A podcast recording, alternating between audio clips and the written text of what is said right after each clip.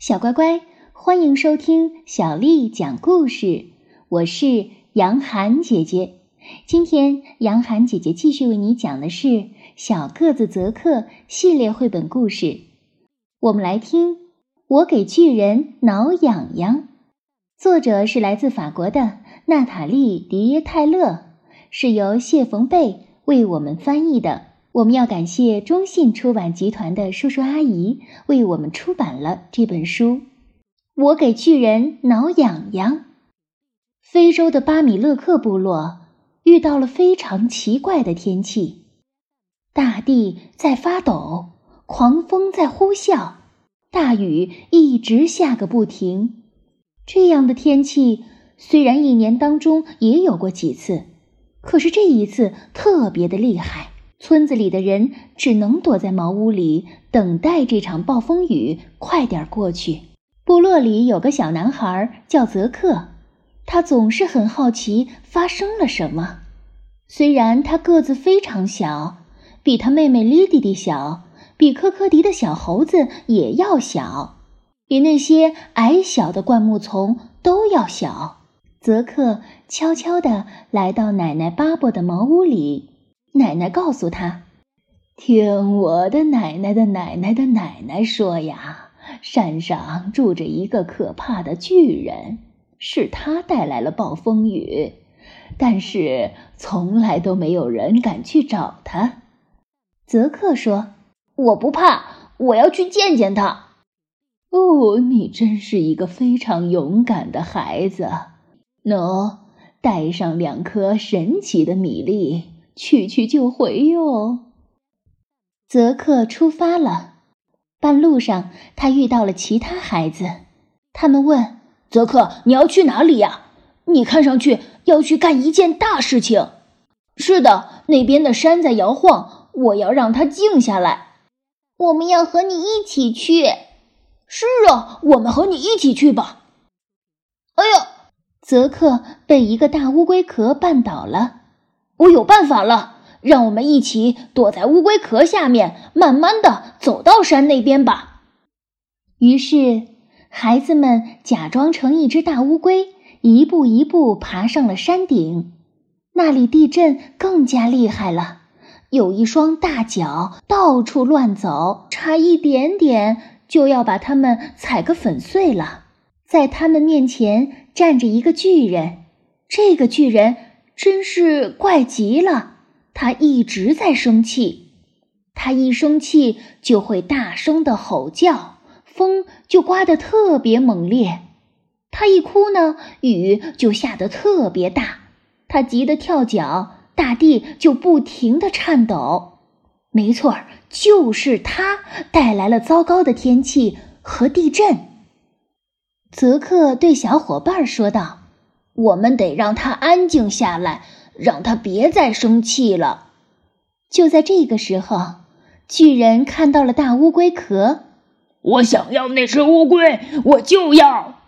孩子们边跑边回答说：“那可不行呀！呃，我们会被它压碎的。”巨人大哭起来，他一直哭，一直哭，他的泪水变成了雨水。雨水又变成了河流，孩子们把乌龟壳当做一只小船，在河流上飘着。可是巨人哭得太厉害了，小河的水太多了，很危险。泽克赶快拿出了一颗神奇的米粒，丢到了地上，一团厚厚的雾围住了巨人。孩子们一边说，一边从乌龟壳船上跳了下来，逃到了陆地上。如果你不再发脾气，我们就帮你。我没有发脾气，你们乱说！我没有发脾气，你们乱说！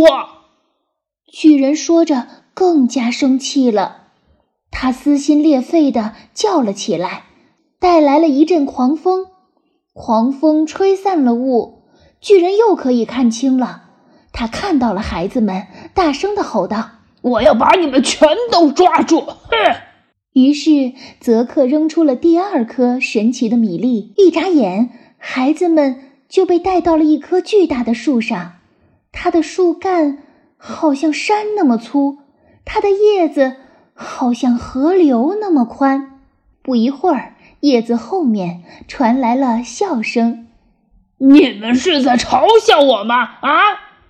巨人在树下生气地说：“没有，我们在讲笑话呢。我们不能讲给你听，因为你总是在生气。”巨人气得浑身发抖，接着说：“我没有生气，你们又乱说，我根本没有生气。”只见巨人气得上蹿下跳，对着大树一直乱踢乱捶，可是强壮的大树一点儿也没有晃动。巨人非常气恼，怒火涨了一倍，他大声的吼叫着，同时还使劲儿的跺着脚。他的脾气那么大，连大树都开始颤抖了。一不小心，泽克从树上掉了下来，掉在了巨人身上。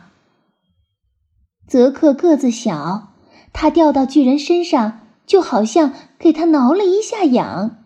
突然，巨人笑了起来：“哦哦哦！”泽克喊道：“快来！”我们来一起给他挠痒痒。孩子们一个接着一个跳到了巨人身上，不停的给他的脖子、手臂、胳肢窝挠痒痒。巨人忍不住笑着扭起了身子。哦，巨人终于扑哧的笑出了声，然后放声大笑，捂着肚子，差点笑得喘不过气来。他实在是太高兴了，再也不想生气了。就这样，巴米勒克部落也恢复了平静。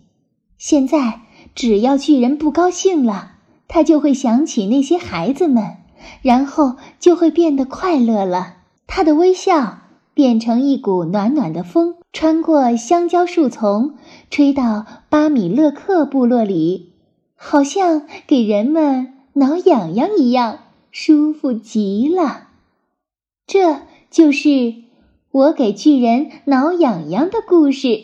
小乖乖，今天的故事就为你讲到这儿了。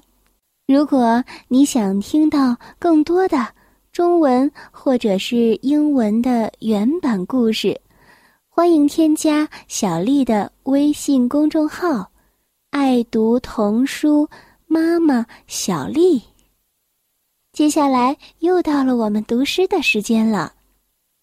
今天，杨涵姐姐要为你读的是唐朝诗人李商隐写的《暮秋独游曲江》。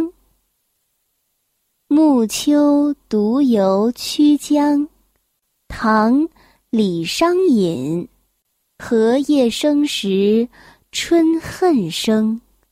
荷叶枯时，秋恨成。深知身在情长在，怅望江头江水声。小乖乖，晚安。